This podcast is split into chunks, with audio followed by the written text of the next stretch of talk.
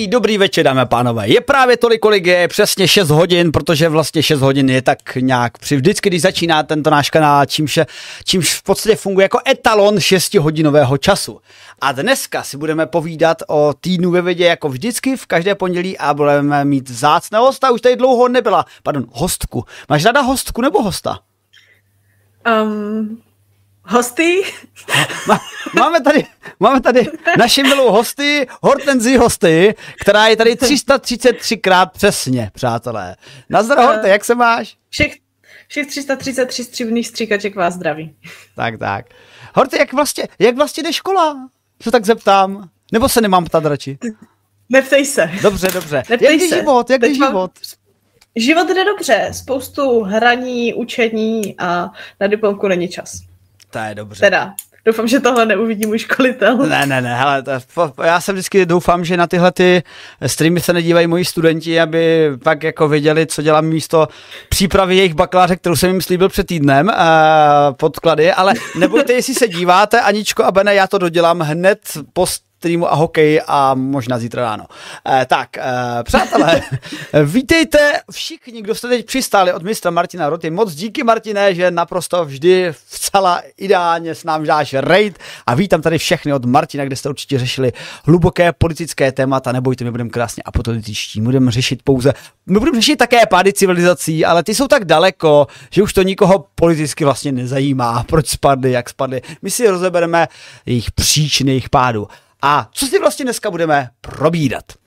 Mrkneme na to, že běžné buňky by mohly být upraveny způsoby, které známe z kmenových buněk, eh, k produkci inzulínu.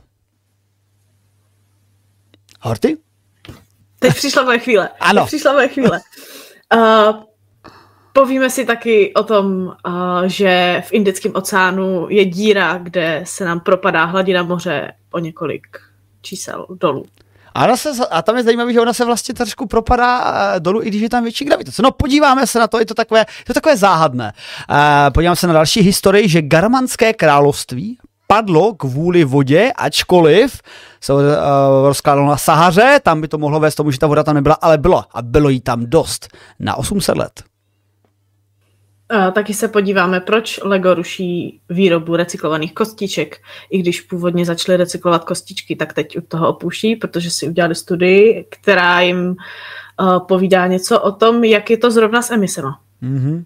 A podíváme se na Nový Zéland, krásnou zelenou tu zemi, která je pokryta jak horami, tak krávami, nebo tam je, myslím, strašně velké množství ovsí, na to jsou specializovaní. Ale pod někde Novým Zélandem poblíž se rozkládá obrovská zásoba vody, to víme, tam je kolem moře, ale dokonce obrovská zásoba vody i v podzemí eh, a způsobuje to takové zajímavé pomalé zemětřesení. Geologická dobrůdka, na kterou určitě si spolu rozetneme. No a tak jako pře- přenošenou novinkou z minulého týdne nám budíš poslední večeře eh, ne páně, ale trilobita z Ordoviku, který se nám zachoval v krásné rokycanské kuličce a my jsme právě zjistili, co večeřel. Večeřel. No a, a máme tady ještě novinku, které se dneska věnovat nebudeme, že způsob, eh, zdali způsobuje očkování významnou myokarditidu, ale tu necháme příští týden, až si budeme povídat s Tonym o tomhle tématu, které sepsal. Tak přátel, to byl náš krásný souhrn. Já vás tady samozřejmě všechny zdravím, kdo jste tady přiletěli a doufám, že si užijete, eh, že jsme konečně vytáhli horty z jejich studií a paření a houslení a budeme se dívat na eh, vydátorování a tak vůbec. A když už tě tady máme, Horty, tak jsme tady přinesli takovou novinku z minulého týdne, a která se teda zabývá tím, jaká byla poslední večeře dávného ordovického trlobita. A musím říct, že tenhle ten výzkum mě zaujal jako takový klasický reprodukovatelný výzkum, takže něco bylo nalezeno už, bylo to popsáno, narváno do muzea a teď jako to v tom muzeu hnilo. Až pok přišli vydátoři s pokročilejšími technologiemi, aby řekli, ha, víme něco víc o tomto daném objektu. A já se ti zeptám, co víme o ordovickém trilobitovi. A doufám, že jeho jídlo, které bylo zjištěno, má i kečup. Kečup asi tehdy úplně nebyl. Protože byly, počkej, byly rajčata v té době. Nějaký kitky si mohli ještě trhnout nohou a všechen život byl v mořích. A oni teda kromě toho, že museli počkat na moderní technologie, tak potom ještě museli počkat tu frontu, než je pustili někam. Teď nevím, kde to bylo, ve Francii snad. Je to jako česká studie, tady na českým Trilobitovi, ale uh, tady te, tu technologii měli právě někde v francouzském Grenoblu. A tady ten trilobit asi 100 let ležel někde v muzeu u Plzně a on byl jako moc pěkný. Objevil se dokonce i na nějaký obálce knížky a pak už později si právě všimli, že jako na tom trilobitovi, když se na něj podívají zblízka, takže je vidět něco, co by mohlo být střevo. A pak zase dlouho čekali, než teda uh, došli k tomu, že by mohli zanalizovat ten obsah toho střeva.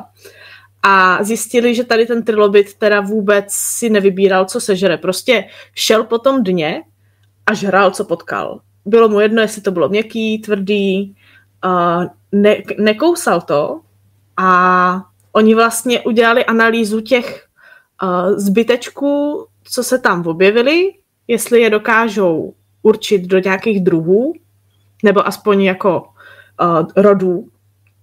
A tady ty jednotlivé skupinky, jestli to tam máš teď ten obrázek mm-hmm. toho, když trošku níž, jak tam je ten... Nebo vidíš to spožděně. A če, vidím to spožděně, dobře. jo, tak uh, tady v tom obrázku vlastně si to pak jenom tak uh, krásně rozbarvili, co, co je co a díky tomu vlastně my jsme schopní dát dohromady uh, ty nějaký ekosystémový a potravní řetězce v, uh, v, tom, v tom období.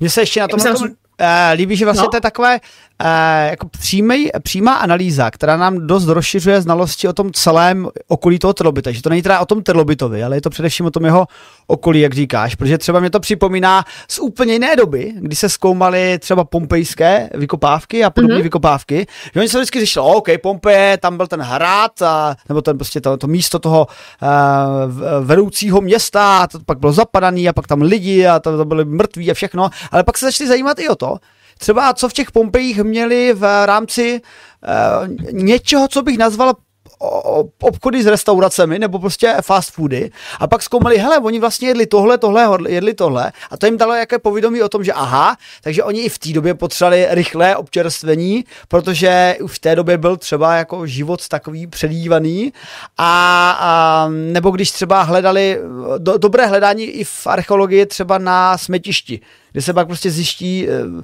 všechny ty odpady normálních lidí, takže tady vidíme vlastně trlobita, který sice je to zajímavý, že je to krásný trlobit, fascinující, dává nám to vzpomenout na uh, ten, ještě jsem říct návrat do budoucnosti, ale myslím, myslím ten český návrat do budoucnosti, tady cestu do pravěku. Cesta do pravěku.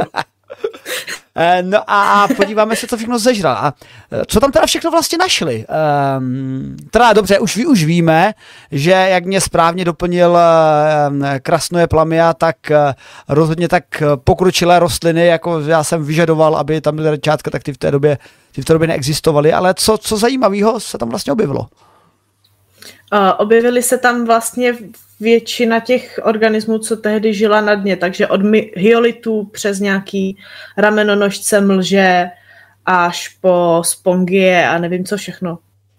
Jako je, vlastně jako tam hlavně uh, oni prostě přišli na to, že on si fakt nevy, nevybíral, že jsou druhy a třeba i těch trilobitů, který si vybírají jenom některý typ potravy a že tady to byl vlastně jako všežravec bez ohledu na to, jestli to bylo tvrdý nebo měkký. Mm-hmm. Ale co je zajímavý, a jako, že se nám vůbec takhle krásně zachoval a že to můžeme zkoumat, protože a oni, on se našel v něčem, čemu říkáme rokycanská kulička nebo šárecká kulička. A mimochodem, kromě toho, že jsou to úplně luxusní čokoládový bombony. to, nejsem placená na tuhle reklamu, ale měla sebe a jsou skvělí. Mohli by nám tak, poslat pár kuliček z Rokycan? Hej, mm, vynikající tak uh, to jsou takové kuličky, uh, které v sobě někdy schovávají 3D zachované fosílie. Protože my, když máme ty fosílie třeba tady z toho souvrství, uh, nějaký jiný, tak vlastně máme třeba v břidlicích nebo v něčem takovým. A břidlice to je hodně, hodně stlačený. A všechny ty uh, fosílie jsou pak hodně 2D. A ještě třeba, když se ti to trošku deformuje, tak jsou sice 2D, ale ještě ze šišatělí, nebo tak to jako různě může vít. A neví se přesně, jak jako vznikají. Jsou nějaké hypotézy se srovnání s nějakýma jinýma francouzskýma kuličkama, nevím co všechno. A, ale pravděpodobně někdy, prostě když máš hodně toho kemíku na tom, v, v té vodě, když se to jako čerstvě pohřbívá, tak přijde tam nějaký ten bod, kdy se změní tlaky, teploty, Bůh ví co, a najednou se ti to jako spojí do jedné kuličky. A ta kulička, jak je křemitá, tak vydrží mnohem, mnohem, mnohem víc než ta okolní hornina. Takže ta okolní hornina pak zvětrá a tady ty kuličky vlastně z toho vypadnou ven, protože ty, ty odolají. Takže oni se nacházejí na polích. Což je mhm. jako divný, jako když člověk jde na tu geologickou exkurzi, chce si nakopat nějaký kameny, tak jako si řekne, tak půjdu někam, budu kopat do skály. Ne, prostě kuličky se hledaly na polích. Tak ona, hele, záleží, když jsou dobře, dobré geologické podmínky, tak eh, já si pamatuju, když jsem byl v Argentině a tak jsem rozhodně z Argentiny sebou rozhodně nic nevzal a, a bylo to v podstatě podél cest, se tam váhlaly z kameněliny e, různých hlavonožců. Škoda, že jsem ti tam neměl. Hned by si řekla, takhle by si lízla, řekla bys, no jasně, mm 250 milionů let zpátky a bylo vlhko ráno. My geologové vůbec kameny neolizujeme. To, to, to, je základní, to mám emot. Ano, to, to, to, to, to základní přístup k ochutnávání kamenů, to jsem taky právě Základní, jo. Jo, určitě, jako olizujou se, buď to podle chuti poznáš něco, a nebo třeba když se dá roze, rozeznat prachovec od pískov, ne, od, od jílovce, že když to trošku jako rozdrtíš, tak když ti to skřípe mezi zubama, a, tak je to prachovec a když už ti to mezi zubama neskřípe, tak už je to jílovec. To je fascinující technologie. A jako musím, musím jako smeknout, že tady stále nějaký geologové ještě jsou. Já se taky divím. Tak, tak. Ale pojďme se teda podívat na další novinku, které, kterou přefičíme rychle, protože to zrovna není náš uh, šále kávy. Ale vydátoři se pustili do uh, dalšího pokusu ne úplně vyléčit cukrovku, ale s tou cukrovkou nějakým způsobem bojovat, protože jak víme, tak diabetes je takový nejenom civilizační metla lidstva, ale v podstatě civilizace s ním dokázala bojovat eh, díky možnosti vpíchat do eh, pacientů eh, inzulin a sice máme uh, diabetes prvního typu, druhého typu, ten druhého typu je takový ten epidemický, ale v první uh, diabetu prvního typu je více méně, méně, je méně pacientů než dia, diabetu druhého typu. A taky obe- to mají horší. Ano, mají to horší, protože obecně prostě jejich buňky uh, nedokážou vz- posílat ty cukry správně, transformovat je v energii, dávat je buňkám a k tomu teda musí se dávat inzulin. Leda, že by se vymyslel něco jiného. A to něco jiného je právě už nějakou dobu se nad tím uvažuje ohledně um, teď jsem zapomněl, pluripotentní kmenové buňky, kmenových buněk. No a kmenové buňky, které by mohly být upravené právě uh, do buněk aktivní funkční slinivky břišní, aby fungovala právě ten, ta výroba, to zpracování cukru, tak to už se zkoušelo dřív, že se brali nějaké jako, Eh, funkční buňky z dárce, ale ten pasřivec obrany schopnost, nebo ta pasřivec obrany schopnost to vždycky odhalí a nějak to úplně nemá ráda. Pak samozřejmě musíte brát nějaké léky na potlačení imunity a to zase není úplně optimální. Takže eh, vydátoři zkoušeli a vzali lidské buňky z žaludku, nepletuli se, a dali je mm-hmm. hezky na, na, na vnější prostředí, myštičku. myštičku a v myštiče zkoušeli právě eh, vyvolat v nich tu změnu na ty eh, funkční, uh, funkční buňky. Vytvořili organoidy, o kterých jsme tady na Vydátoré parka mluvili, že organoid je v podstatě takový jakoby chrchel buněk a ten chrchel buněk dokázal správně zpracovávat ty cukry, a tak to je všechno, to je tečka. Není tam další jako pár teček, že OK, a tento chrchel byl implantován do člověka a člověk začal, nevím, být úplně v pohodě. Ne, dostali nápad, že OK, když tohle to umí, tak zkusí něco dělat na, já řeknu na myších, ale myslím tím hlodavce, kdyby mě chtěl někdo zase jako popotahovat, takže na hlodavcích a zjistil, že hlodavcům lze to přímo takhle upravit. A nevím teda, jestli měli hlodavce přímo jako s vyvolanou cukrovkou, nebo jak se tohle to vyrábí, ale to nám možná povíš. A, a u těch hlodavců se ukázalo, že tahle ta léčba eh, fungovala a je teď teda pouze otázka výzkumu a času, eh, kdy by se tohle dostalo k aplikaci na člověka. Protože doplním, že samozřejmě tohle to se u nás zkoumá už řádku let i přímo v České republice. Eh, na IKEMu eh, to zkouší už několik let, jak zpracová takhle kmenové buňky právě do žaludku pro tvorbu inzulínu. Nicméně furt to nebylo tak jako nějak úspěšně produkovatelné. Úspěchem je tady především ta metoda, kdy už jsou schopni, ti vydátoři, eh, tým Joe Joa z Velkon Medicine, že jsou schopni jednotlivě řídit tu expresi genů, protože už prostě máme ty nástroje genetické manipulace, genetické modifikace a díky tomu najednou se dost... Už, už to není, už to nejsou taky ti genetici s kladivama a sekerama, už jsou to ty genetici s těma jako pinzetkama a laser focus sniperkama, kteří jsou schopni měnit ty buňky tak přesně, tak jemně, aby to fungovalo. A Horty, jak, to, jak je to s těmi myšičkami? Ty říkáš, že máš na, eh, nabito na nějaký myšičky, že nám chceš povědět? A, mám nabito na myšičky. Já jsem uh, teď si vyslechla, protože mám známou právě, co dělá v... Uh, ono to není jako v IKEMu, ale dělají pro IKEM v té laboratoři. Mm-hmm. A vyprávěla mi, jak ty myšičky, jak na nich uh, uh, léčejí když jim přijde nějaký dětský pacient, co už jako nikam jinam nemůže, tak ho pošlou do IKEMu a z IKEMu oni je pošlou k ním a oni vezmou z toho dítěte celou jako jeho krvetvorbu a včetně kostní dřeně a všechno možný. A, a přenesou to do té jejich humanizované myši. A ta myš pak už uh, má taky jako nějaký třeba porušený, mají maj špatný třeba bílý krvinky některý a na té myši oni už to můžou zkoumat a můžou zkusit, co jim můžou upravit a když jim to na té myši funguje, tak to z té myši potom zase přenesou do toho, do toho dítěte. Nebo nechají tu myš vyrábět, jakoby na té myši to opraví a potom ty buňky zase opravený z té myši přenesou na to dítě. Takže tohle to... To je děsivý. No, děs, počkat, děsivý, děsivý to není. Nebo děsivý, jakože vyloženě to jsou, jako je to Počkej, počkej, počkej, počkej, počkej, já to je obhájím, to jo, já to obhájím. Je to, je to, trošku, je to trošku tlejlaxanské. Pozitivní, je to pozitivní, ale no, je to děsivý. Je to trošku jak z Duny, kdy tlejlaxani vyráběli náhradní orgány a pak se ukázalo, že tak úplně nevyráběli náhradní orgány, ale brali jen nějakým jiným, jiným uh, nedobrovolníkům. A tady jde o to, že třeba, uh, mě tohle to mimochodem připomíná, co jsi teď popsala, jak mám to, vy... já, škoda, že ho teď nemám, ale někde ve skříni mám triko od Flafa. Ten obrázek s tím uchem. Jo, jo, kde má myšičku s uchem, která má normálně eh, tunel a tam má prostě vibrátora v tom tunelu, takže to se mi líbilo, to by se mhm. teď hodilo.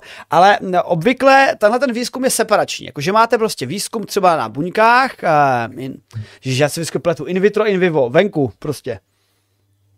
In vitro, ve Ano, takže, takže ve skle máme Vivo, in vitro a, a tady v tomto případě teda prostě taky byl ten výzkum in vitro, že se dělají organoidy a pak jej dělá další krok je in vivo právě v nějakých analozích, a ty analogy jsou prostě vlastně. obvykle, obvykle myši, používají se i prasata, protože mají prostě k nám podobnou genetickou výbavu.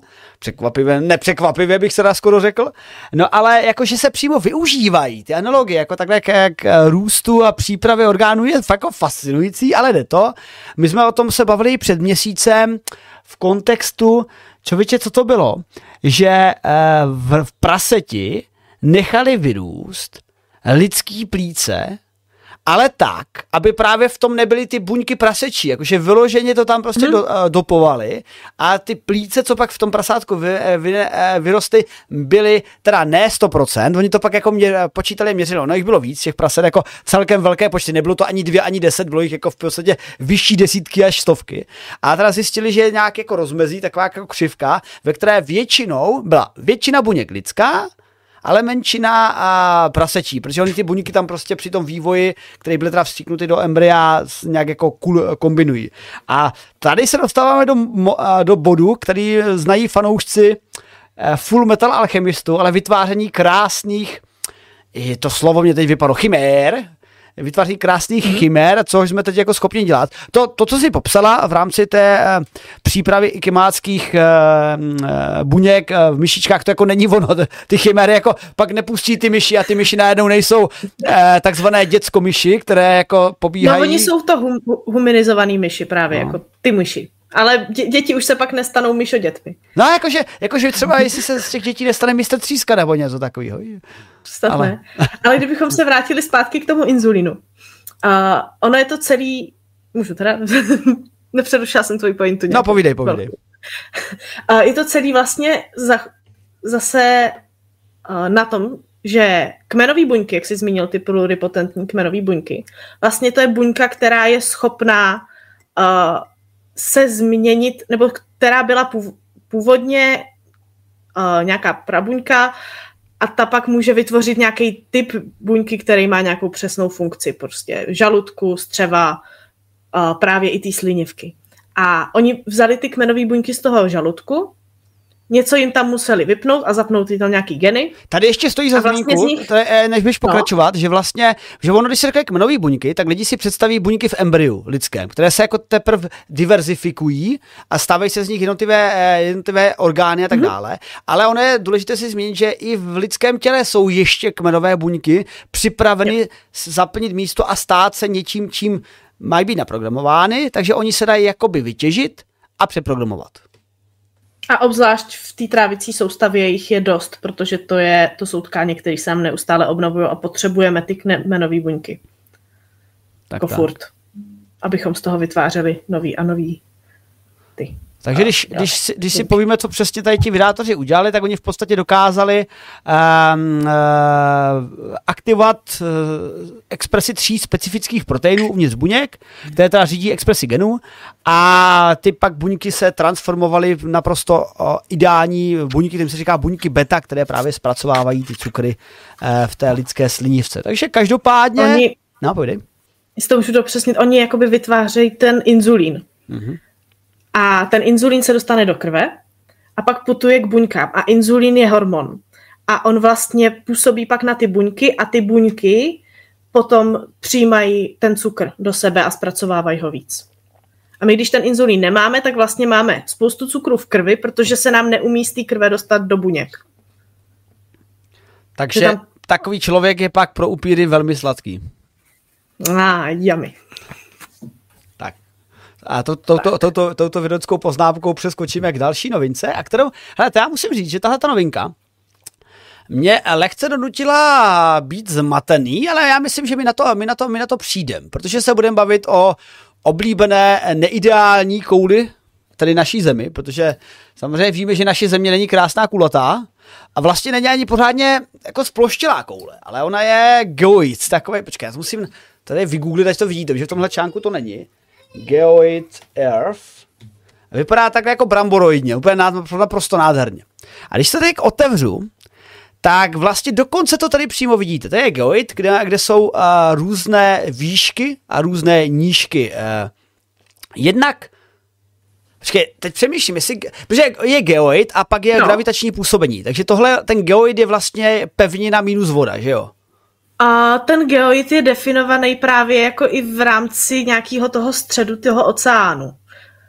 Že to je i, je to, že je to slovo. Že, že, že, že a, a, já si tuším, že se kam... počítá právě i kvůli té gravitaci. Ano, de, já už tuším asi kam míří, že, že, že v rámci pevniny je to ta pevnina, ale v rámci moří je to pak jako ta průměrná hloubka toho daného moře někdy v nějakým prostě průměrném ročním období. A, a je zajímavý, že samozřejmě... To je jako průměr, průměr, ale je to ně. No, lokální, lokální průměr. Lokální časový průměr bych to nazval. Ale je zajímavý, že prostě je oblast, kterou tady vyloženě vidíte na obrázku, která se skládá někde vedle arabským polostrovem a tady pod Indií a vedle jihovýchodní Asie, kde je taková jako prohlubeň. A o té mhm. prohlubně si ví, lidi ví, jako už dlouho, vydátoři, když to tak nějak přeměřili, že je tam taková geoidní prohlubeň a že je tam jiný vliv gravitace v téhle oblasti. Mm-hmm. Což je vlastně... Ona taky... je tam nižší. A je tam nižší. A, a, a to jako není, že je tam prostě nižší zem a je to zalitý vodou jako do stejného průměru. Ne, ne, ne. Ta voda, ten oceán tam je vyloženě 106 metrů pod celoplanetárním průměrem. Což jako si řeknete, počkat, počkat, počkat, jako vodorovný ne? No, no právě, že ne. Jako, když máte, jako, No, ano, když Ono to je dá- vlastně jako vodorovný. Když tam seš, tak si toho nevšimneš, ale potřebuješ nějaký satelitní snímky a oni to právě měřili přes uh, družice.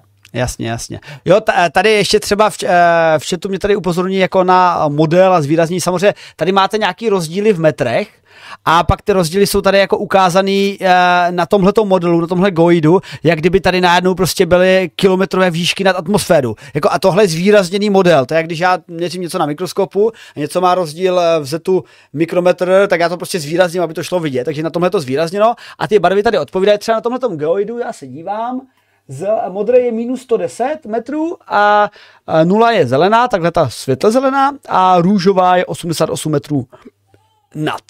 No a teď teda se dostáváme k té pointě. Sakra, proč a zač a, a jako k, kdo jim to dovolil, protože jako jak se to teda jak se to teda jako tak stalo, že v této oblasti je nižší gravitace a pak ještě se kolem toho budeme zmateně pohyb, pohybovat dále, ale jak se to tak stalo, Horty? Uh, tam jde o to, že jak se desky pohybují, a mimochodem může to být za, za 20 let zase jiná verze, ale takhle vypadá současné poznání, že uh, jak se desky pohybují, tak když plula Indie na sever, uh, tak tím zavírala pradávný oceán, který se jmenoval Tetis. A ta deska toho oceánu se vlastně subdukovala a dostala se někam uh, na dno pláště a tam se zase žhaví a vlastně přímo pod tím místem, který je tady to tmavě modrý, tak se předpokládá, nebo oni to tam ne- nenašli, že bychom měli fyzické důkazy, ale když zkoušeli modelovat různé situace toho, jak se to mohlo vyvíjet, tak ty modely byly výrony nějakého horkého magmatu, někde hluboko pod té zemi, který tam zase uh, putujou vzhůru a tím, jak jsou horký, tak jsou uh, lehčí nebo méně hustý. Mhm. To zní jako divně, že jsou... To tomu se No. říká, neříká se tomu magmatická pluma? Uh, jo, to slovo mi něco říká. A asi jo. Já jsem teď šel vyloženě, jako, teď jsem si šel vyloženě pro pochvalu, jo, takže... Se chtěl velmi pochopil, já to slovo v životě nepoužila, takže... Ale je to, je to pojem normální. Jenom uh, Dobře, nenech se rušit, já jsem, já jsem chtěl naznačit, že, že vím jedno slovo z téhleté novinky. Jsi hrozně šikovnej. Mm, no a tím, jak je to lehký, tak uh, a zároveň je to vlastně ta pradávná deska, tak uh, se předpokládá, že tam je nižší hustota a tím pádem nám dochází tady k té gravitační anuálii, která má za následek pokles oceánu asi o 108 metrů. No, a teď, teď, teď, je to ten vtip, teď je to ten vtipná část. Ono je tam nižší gravitace kvůli nižší hustotě, což způsobuje, jako follow že me, ta jo? voda, no, že ta voda se tam nutně jako nežene zatím, že radši se nechá, uh, že když máš tady nějakou vodu a tady na to působí malá gravitace a tady na to působí trochu větší gravitace z boku, tak to radši půjde jako třeba na bok. Jo, jako pěkně jsi to právě popsal, protože já jsem chtěl jako to popsat na tom paradoxu, že kdybychom to řešili eh, z polohy nikde nic není a tady je díra gravitační, tak jako bych spíš chápal, že je tam jako vyšší eh, gravitace, tak jako je to, ta voda je víc přitažená a rozplizlá do stran, víš? Jakože takhle bych to já spíš chápal, že... Ne, protože ona do stran si ne, Teda opačně, počkej, počkej, počkej. bylo. Já, já, se, já se opravím. Protože je tam slabší gravitace, Mm-hmm. Takže bych to bral tak, že naopak v místech silnější gravitací si to, si to pořádně přitáhne tu vodu, i když samozřejmě voda je jako nestlačitelná, ale nestlačitelná jenom do určitý, úrovně, protože když se bavíme o nějakých tlacích kolem nějakých 250 atmosfér, tak to už voda stlačitelná je. E, no ale e, tak jsem to jako spíš bral tak, jako, že by měla být e, v té oblasti, kde nižší gravitace jako by vyfoukla, že ji nedrží ta gravitace, ale vlastně on je to nepravě opak, jak naznačuješ, že kde je vyšší gravitace, tak si to jako tu vodu tam jako žene, a v místě, kde není tak silná gravitace, tak tam ta voda jako tak nějak jako zůstává, no. To je tak jako paradox trošičku. Mně by se to líbilo opačně, víš, ale tak jako... Ale dokážu přijmout tohleto vysvětlení.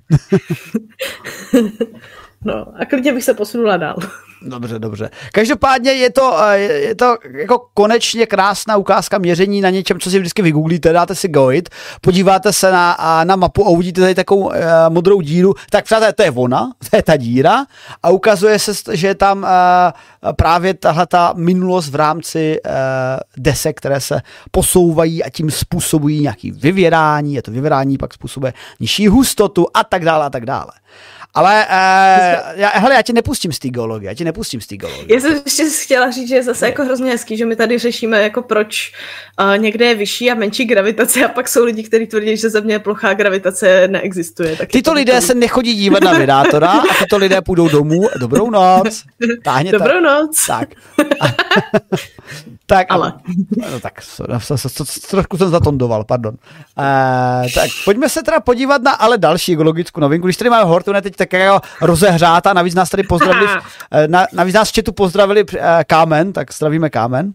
Zde? Kámen zde.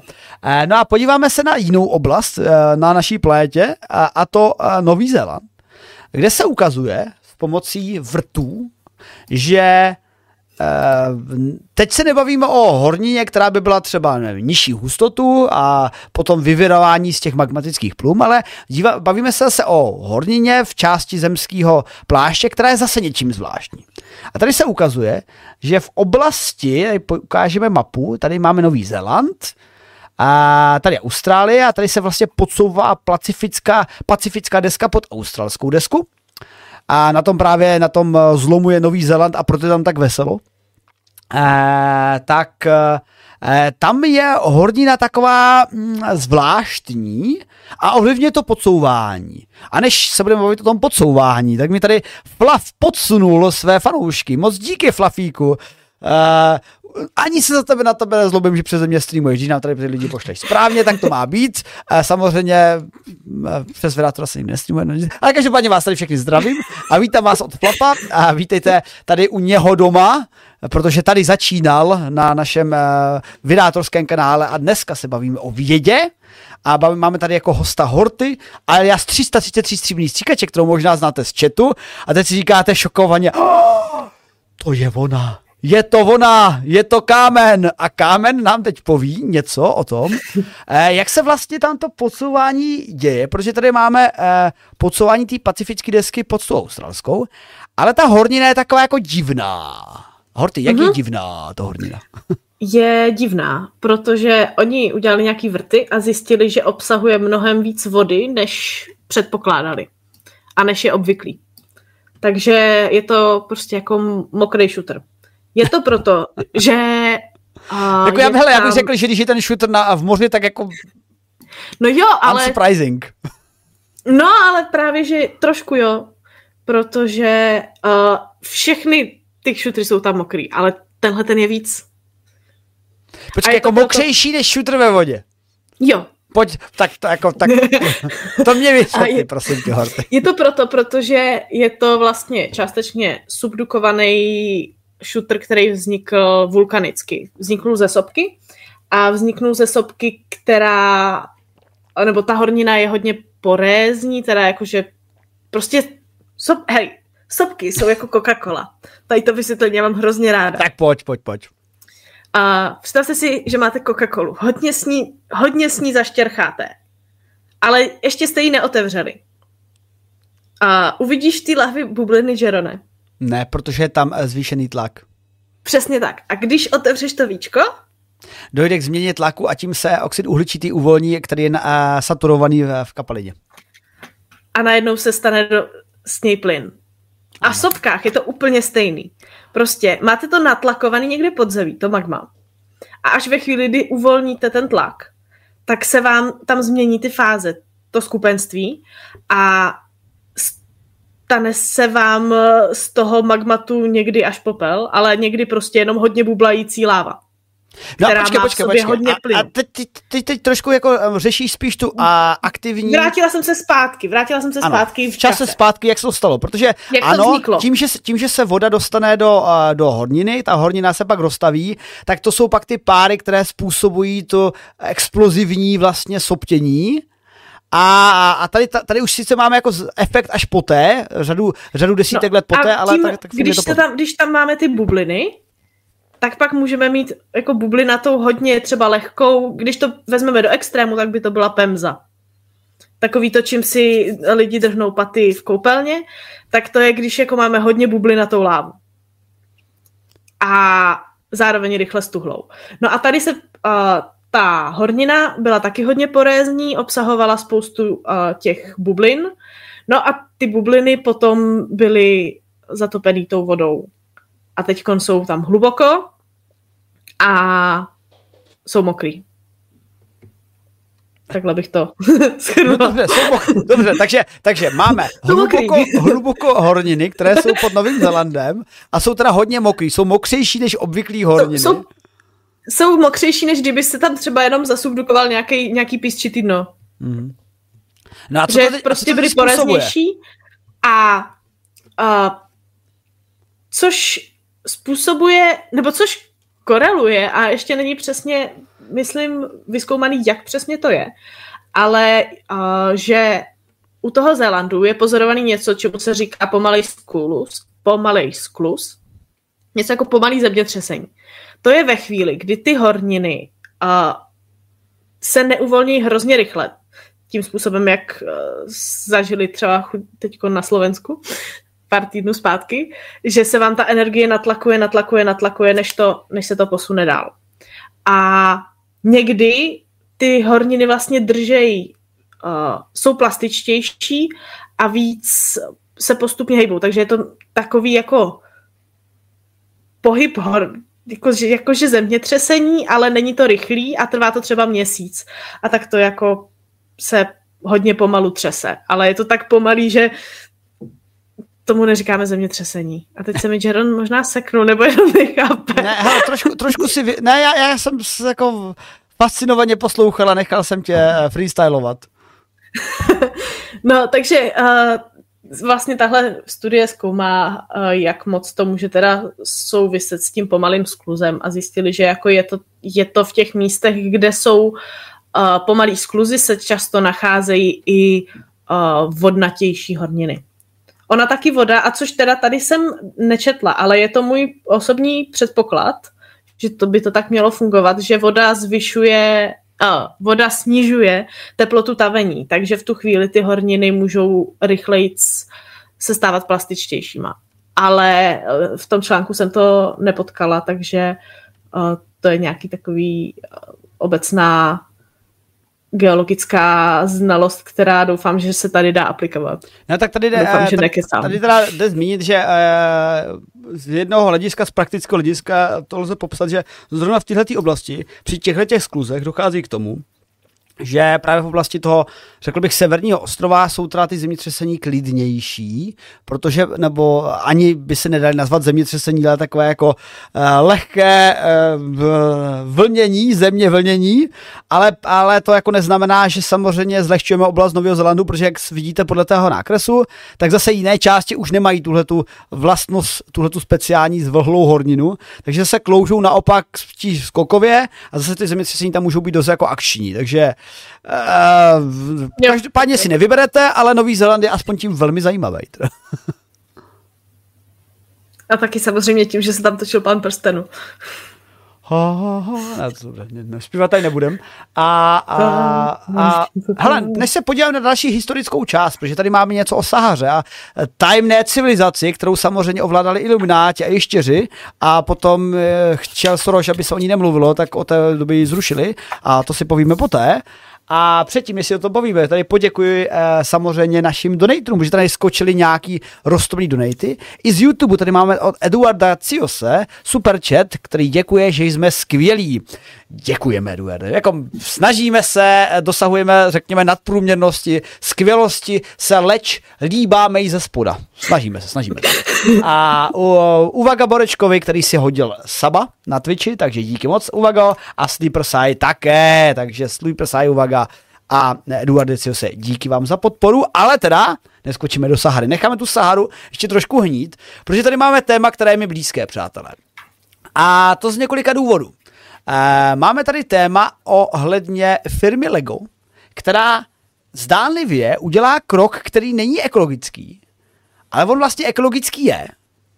A, a, a pojďme se to na to podívat, protože jak všichni víte, uh, kostky z lega jsou odolný jako prase. Když na je šlápnete, tak selže vaše noha a ne oni. jsou odolný. Na, to, na, tom, na tom to postavíme. Obecně se používá, klidně mě opravte, ale myslím, že se používá materiál uh, uh, PLAčko. Uh, ne, počka, PLAčko, ne, ne, ne.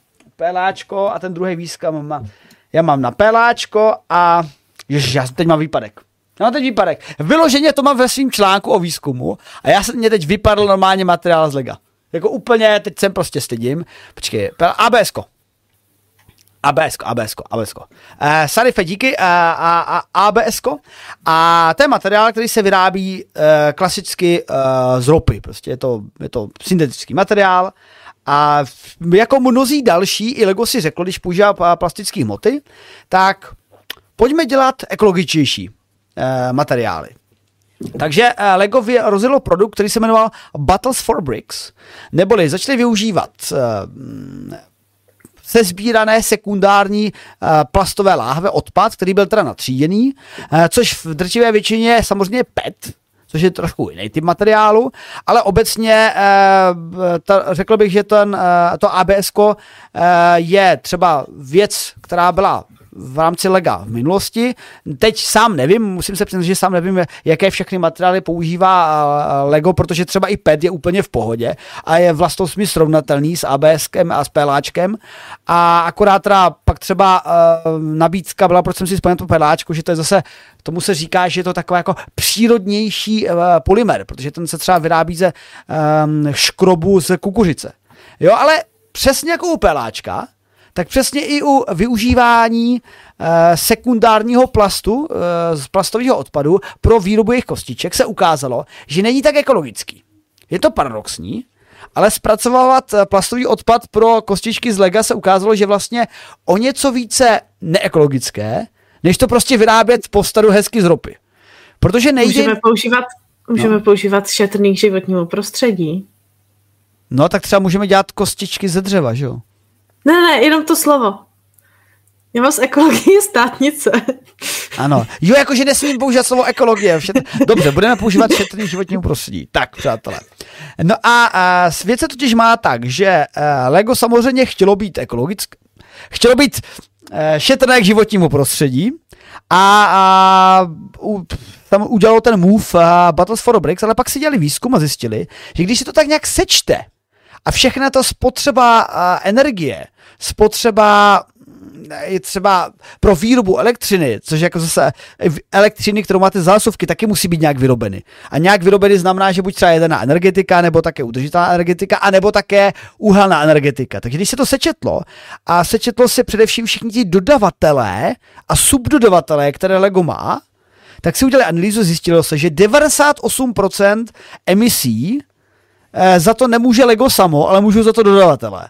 Ten celý dodavatelský řetězec. Takže vlastně Lego se snažilo něco zlepšit, a přispělo tomu celému cyklu dvěma procentama, ale mezi tím 98% celého toho cyklu e, totálně zasviňovalo e, prostě prostředí a nebylo šetrné k životnímu prostředí. A to mě vede Samozřejmě někteří z vás už určitě křičí v chatu, a možná nejsi křičí v chatu, tak křičí uvnitř a řvou elektroauta, vidíte, to je to pravda. Jako ano, pozor na to, pozor na to. Sklidíme hormony, já nevím, jestli řvete, ani jsem ještě nenaroloval, ale jako dovedu si to představit. Protože jako jsou to ty problémy o, řekl bych, sekundárním znečišťování. A dokonce se tomuhle tomu konceptu říká greenwashing, že máte vždycky firmu, která jako něco udělá, je to ekologický, ale jako se nemluví moc o těch dalších věcech. A trošičku tohleto, tohleto uh, blbé uh, razítko je spojeno právě s elektromobilitou, kde vlastně elektromobily jsou, ano, velmi ekologické, until do toho započítáte tu výrobu těch baterií a tu energii do těch baterií. Ano, a je stále dobré to propagovat a podporovat, protože díky tomu vzniká ten kompletní řetězec. A to je vlastně i výsledek pro Lego. Že Lego teda uh, vydalo prohlášení, že v kontextu výpočtu celého řetězce se ukázalo, že tenhle ten přístup byl neekologický a proto od něho odstupují a vrací se k normálnímu v celkovém součtu ekologičtějšímu přístupu a to tedy starému přístupu vyrábět to z ropy, ale naopak e, snaží se zakládat právě a e, motivovat ty subdodavatele, aby na to taky přecházeli a poté budou preferenčně vybráni pro Lego. Jakože Lego je celkem přísná firma na tyhle ty záležitosti, takže dovedu si představit, že tohle to trošku s něčím pohne, a e, já bych to asi přirovnal jako k Tesla a jiným autům, a teď nemyslím v kontextu elektroaut, ale v kontextu té prestižnosti, že e, ano, máte falešní lega z Číny, máte i jiné nelega, jako, nevím, Chevy Sevy, který znáte ze svého dětství, ale ono, když se jako Lego k něčemu rozhodne, jako tak ono to nakonec ten trh zatím jako pomaličku půjde. A proto vlastně i ta motivace, tím se vracím k těm elektroautům, které teď ještě v součtu nejsou ultra ekologický, ale we are going in this direction. Takže takhle je to s Legem, Horty. Hmm. Jaký máš ty názor na Lego? Uh, já jsem si s Legem nikdy nehrála. Teda je hrála jako trošku, jako malá, ale ne moc. Měli jsme dráhu na vláček a z toho lega jsem tam udělala jenom železniční stanici a most, nebo tunel, obojí. A jinak jako jsem jako nikdy si s legem, přece jsem si hrála s kamenem. Ano, ano, ano, ano, uvaga, samozřejmě. Ale, ale tady k tomu uh, mně přijde jako, že uh, jak jsou jako dva aspekty té ochrany životního prostředí. Jako na jedné straně máš emise a klimatickou změnu a na druhé straně máš zamořování prostředí plasty. Mm-hmm. Co jsou dvě různé věci, které nemůžeš porovnávat. Dobře, dobrá poznámka, no.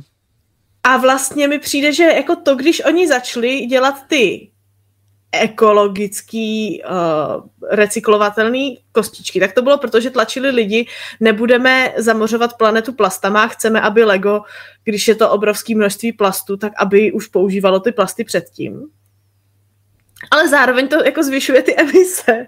Takže jsme jako, ta, tak si vyber, tak chceme, jako asi, asi bych si vybrala ty emise, ale ale No jasně, ale je to komplexní. Ale ty plasty se mi taky nelíbí, no. A mimochodem, mimochodem potvrdím, že v Evropě i v USA už se chystají nové regulace, které se mají zaměřit přímo na tuhle celkovou uhlíkovou stopu. Že? Jako, uh, lidé už si toho všimli vícekrát, že tenhle ten greenwashing u některých firm funguje a že třeba se teda dívat na tuhle tu širší stopu, takže uvidíme, jak v rámci té legislativy si třeba poradí i právě další producenti a třeba i výrobci elektroaut. A v tomhle tom budu právě rád za to potvrzení, že ono to jako vychází, že ty elektroauta jsou ekologičtější. Tam to dokonce vychází líp než pro to Lego, ale jako není to tak uh, uh, rapidní, jak je prezentováno jako absolutní změna, a, a, a já jako musím podotknout to samé, co jsi říkala ty. Já jsem si taky jako malé Jeronče s Legem nehrál, protože my jsme na Lego úplně neměli doma, ale měli jsme Chevu a Sevu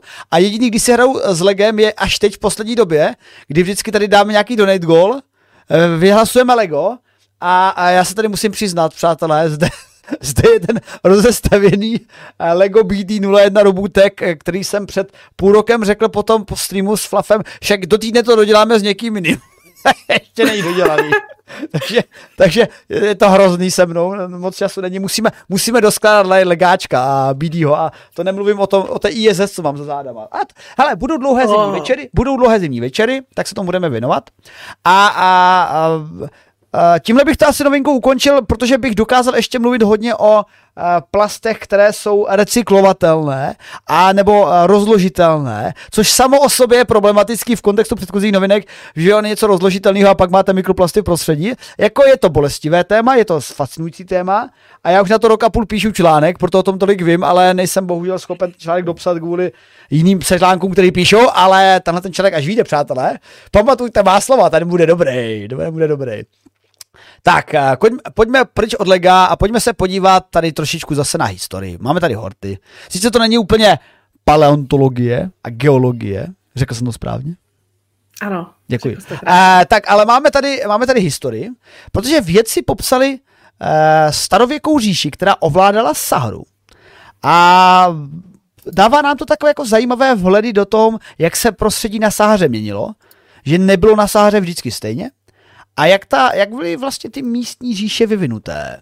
Protože já když teda to nakopnu, a, a, tak jde o to, že bylo období v dějinách naší planety, v dějinách především Afriky a Sahary, které bylo mnohem vlhčí, stejně jako ty šutry pod Novým Zelandem, pink, a, a také zelenější, kdy před zhruba 11 tisíci lety, po období před 5 tisíci lety, bylo velké monzumové deště v oblasti Sahary a Sahara se tam zazelenala, zavodnila a bylo to žužo.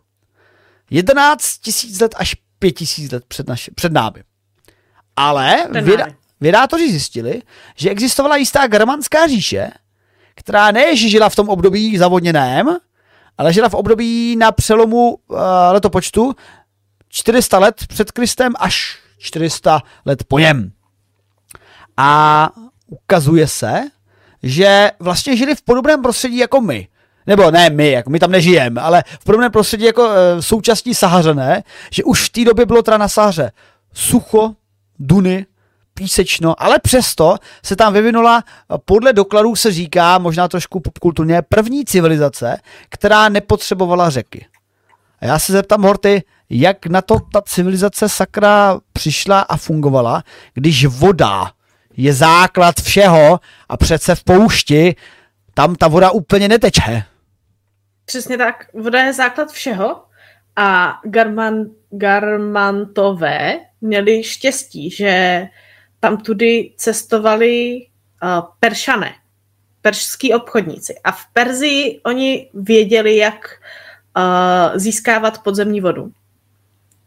A tady ještě, tady ještě tomu... bych zmínil, zmínil právě, že vlastně před těma garmantama ta, ta voda e, tam byla už nalitá právě od toho období dešťů. No a teď, teď jde o to, že jako, uh, pojďme si teda říct, že ta voda tam byla, ale byla podzemní. No, protože předtím jako pršelo, ty monzumy pršely hodně, hodně, hodně, hodně, hodně, hodně, hodně pršelo. A takže garmanti byli na Sahaře a pod tou Saharou bylo hodně vody. Tomu se dokonce a... nějak říká, počkej. Říká se tomu zvodeň. Zvodeň. Zvodeň. Zvodeň je jako obecný slovo pro to, když máš nějaký kolektor podzemí, kde máš tu vodu, která už hloubš se nedostane, protože tam máš nějakou uh, tu v, neprosákavou vrstvu. No a každopádně tahle ta saharská a... zvodeň, která podle důkazů a nálezů byla ne, asi největší skoro na celý planetě, nebo jedna z největších, a Garvanti teda díky tomu, co jsem ti teď skočil do řeči, tak říká, že tam vlastně jezdívali pršané, kteří věděli, jak ji tam dostat. Že do té doby nevěděli, jak se k té vodě dostat. Mm-hmm. A nakonec Garvanti tam postavili asi 750 kilometrů tunelu, který má čerpali tu vodu. A vlastně ji tam nechali přitékat a měli tam nějaký kanály pak tam tuď. A problém byl, že té vody z té zvodně odčerpávali víc, než tam přitíkalo. Což dává smysl, protože tam už neprčelo, tam už jako jí skoro žádná nepřitíkala. Takže prostě uh, to fungovalo asi třeba 800 let. Oni skončili 400 let našeho letopočtu. Takže asi 800 let jim to fungovalo a pak jim voda došla. Tak měli smůlu. Dokonce jako bylo to, byla to hodně pokročilá civilizace, která no, civilizace, prostě pokročilý národ. Byly tam tři velké města, po těch pozdějších dobách máme archeologické nálezy o tom, že hojně obchodovali s Římanama a vedli tam tudy ty obchodní trasy, takže prostě jako byli na tom dobře. No a pak jim došla voda a měli smůlu, no. Což nám jako zvedá tak jako ukazováček, dejte si pozor, protože takových míst na zemi je dneska taky jako víc, že čerpáme podzemní vodu a čerpáme ji víc, než tam teče. No, ono je to tady pěkně popsaný, že uh, v současné době uh, pro, řekl bych takhle, pro západní civilizaci zcela pod radarem, protože samozřejmě západní civilizace vhleděná do, do sebe, tak nesleduje, jak to vypadá v Iránu, a, ale Irán je typickým územím, kde právě je uh, velmi aktivní čerpání těchto podzemních zásob vody a tam na to můžou velmi rychle dojet, ale třeba Afganistán také, a, ale v uh, Americe, především oblast Kalifornie, která posledních řekněme 20 let, když se to nějak jako zprůměruje, tak uh, měla velmi výrazná sucha, čím se vyčerpávají zásoby podzemní vody z jejich zvodní, ale i když poslední kalifornská zima byla celkem deštivá, a já si to všímám třeba uh, letos v České republice, že jak, jako ta globální změna klimatu přichází vedra a letos si pamatuju, že furt pršelo, ale pršelo letos asi poprvé za poslední jako deset, tak jako za 5-6 let, co pamatuju, protože předtím 5-6 let jako v podstatě v České republice byla výrazně méně srážek, vždycky se to řešilo, že... A není, No pojdej. není to taky takovým tím El Niño, Niña, já teď nikdy nevím, která je která. Vždycky se mi to plete, vždycky si to musím znovu najít. A není to tím, že měl letos být ten, ten druhý. No však jo, jako to tak nějak naznačuju, že v podstatě tenhle ten jev ale není úplně periodický. Jakože na, nárazovej, ale uh, vlastně ano, jako pak dělá, řekněme, ch- chybu a výchylku v tomhle, v tomhletom průměrném trendu, který jako nastává v rámci celé planety. A, a právě Kalifornie by mohla dopadnout tak trošku jak Garmant. Ano, teď si řeknete, jo, ale počkat, počkat, počkat, Kalifornie třeba je, není stát, že jo, Kalifornie eh, je eh, součást Spojených států amerických, takže tam tu vytáhnou nahoru a obzvlášť Kalifornii, protože samozřejmě tam přece musí všechny ty herce a jako udržet, i když dneska už víme, jak to tam vypadá trošku hůře. Každopádně eh, není to úplně optimální stav a musím říct, že eh, vždycky jako takového laj, lajka a naivku mě napadlo, si říkám, že Maria, teď ty země mají přístup k moři, tak prostě proč to nějak jako neodsolujou do prdele, to je prostě základní přístup. No ano, je to základní přístup, třeba základní přístup v oblasti arabského poloostrova, kde všechny ty emiráty, co tam máte, Saudská Arábie, Emiráty, Kuwait a tak dále, Katar, tak ty to ocelují a ne, není to úplně ekonomicky výhodný, nebo takhle, pro ně to ještě, ještě teď těsně je ekologicky výhodný, nebo ekonomicky, ne, ekologicky rozhodně ne, že oni to jako ty um, továrny na ocelování musí být, mít taky čerpat nějakou energii a ta energie je čerpána ze spalování a ze spalování ropy, který mají hromadu, zrovna tyhle ty státy. Ale jako se to také jako pak jako překloní zpátky proti ním. A není to tak úplně jednoduché získávat a dělat uh, pitnou vodu nebo sladkou vodu z mořské vody. Ale uh, jiný postup samozřejmě si řeknete, že není, no ale je. Je samozřejmě přístup neplýtvat toliko vodou, co se také už trošičku snaží.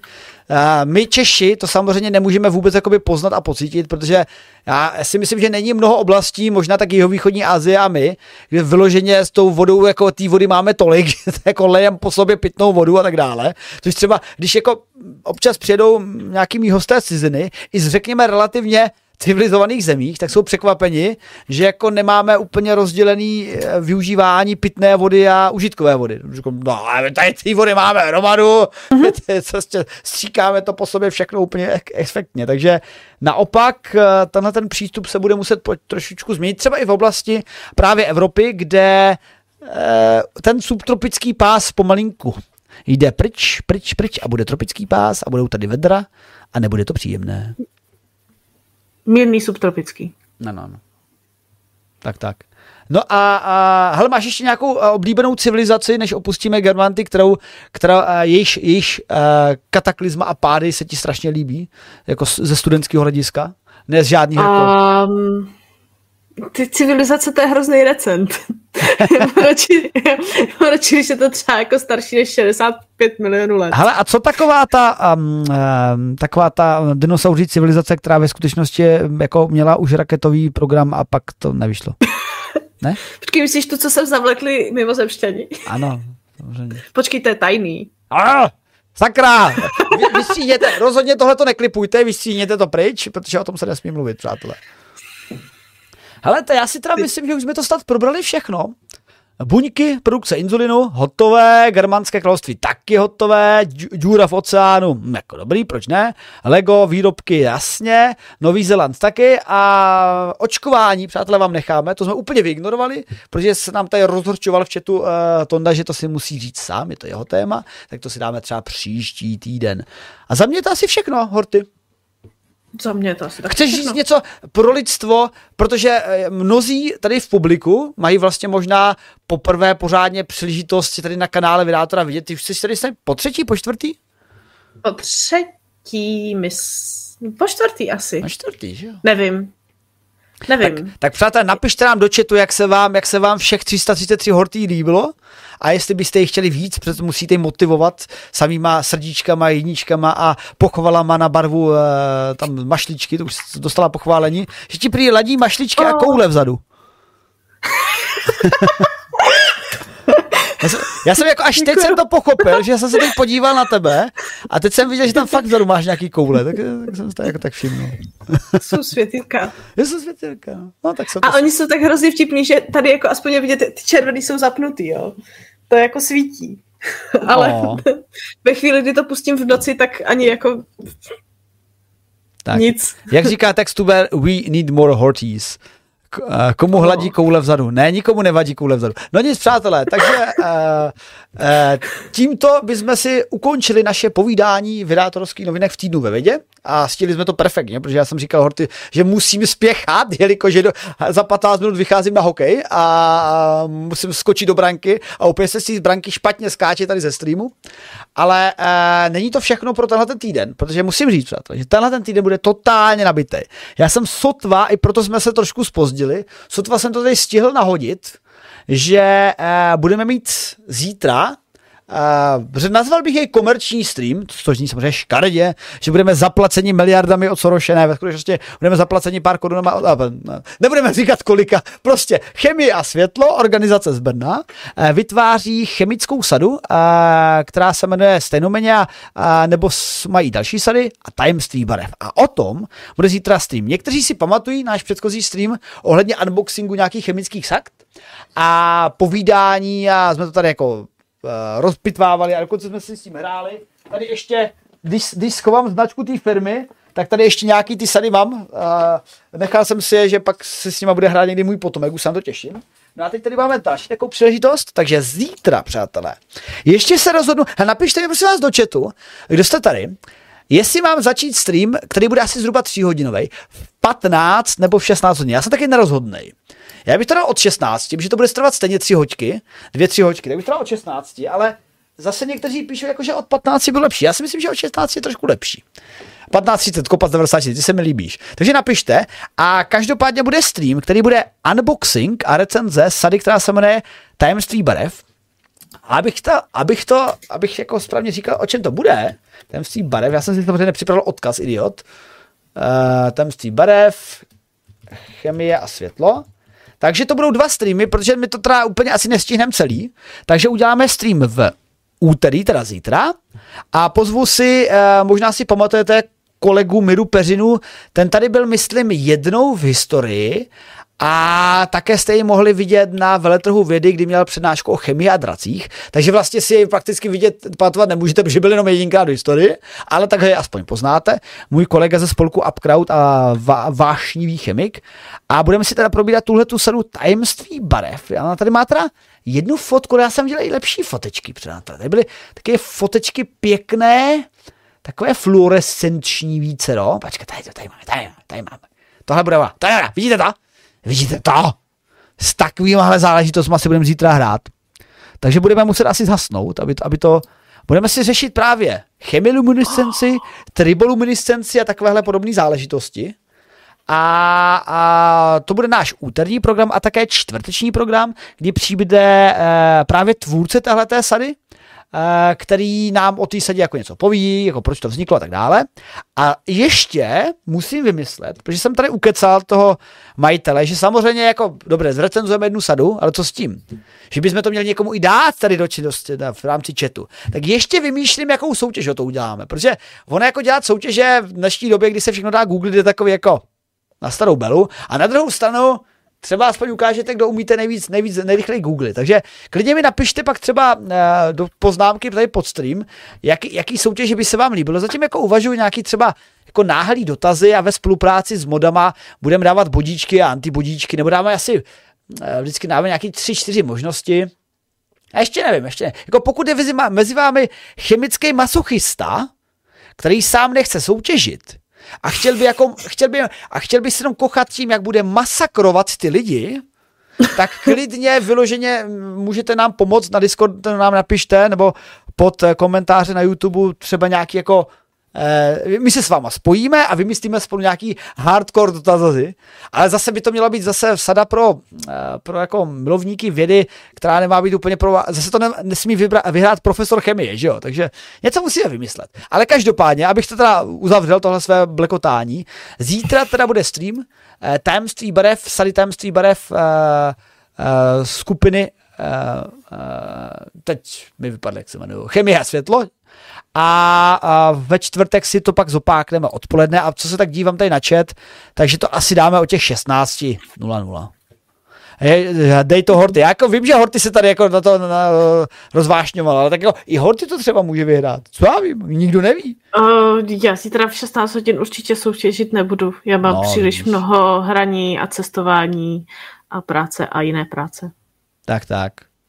Takže jo, takže přátelé, to bude náš zítřejší stream a a takže máme v tomhle týdnu dva chemické streamy a, a myslím si, že Nerdopolis, nerdátoři versus popkultura, tenhle ten týden teda kvůli tomuhle tomu nebude, není na to čas, ale aspoň stihnu dodívat nadaci a rebelsi, takže si je pak dáme při recenzi s eh, Libovanem Kenobim z Nerdopolis a Láďou a to bude zase skvělé. Takže se zatím mějte, díky, že jste tady s námi byli, podporovali jste jak mě, tak Horty a bylo to podle mě skvělé, úžasné a absolutně, absolutně kreativní.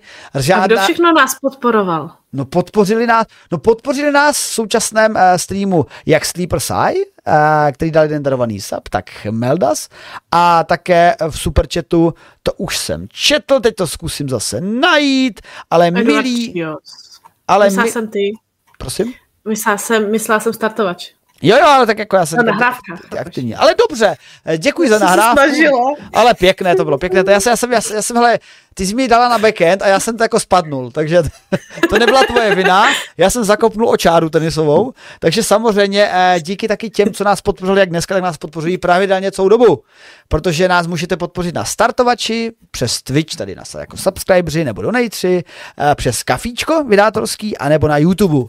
Takže moc díky těm, co nás podporují, kterými jsou na startovači Petr Chotěbor, Hnidá Karvon Bluberge, Štěpán Lukáš Hakl, Tonda Mik, Kandis, Petr Habec, Tom Smilek, Zeusovo tedy Diovo, Lej.cz, Vítě R, Sobolí ucho, Martin Imdišik a Jakub Podlipný.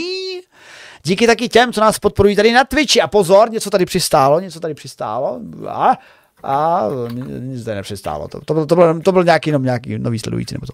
A, ne, tak, a, už to načítá. Díky za všechny saby. Gandhi mu 42, Soblí ucho, Uvaga Bareček, Chmelac, Mr. Martin Rota, Pleti Plot Izoba Rosak, Tyberu 47, Jen Otradovec, Automaniak, Lamris CZ, Stefy 3 Veliký, HV 333 stříkaček.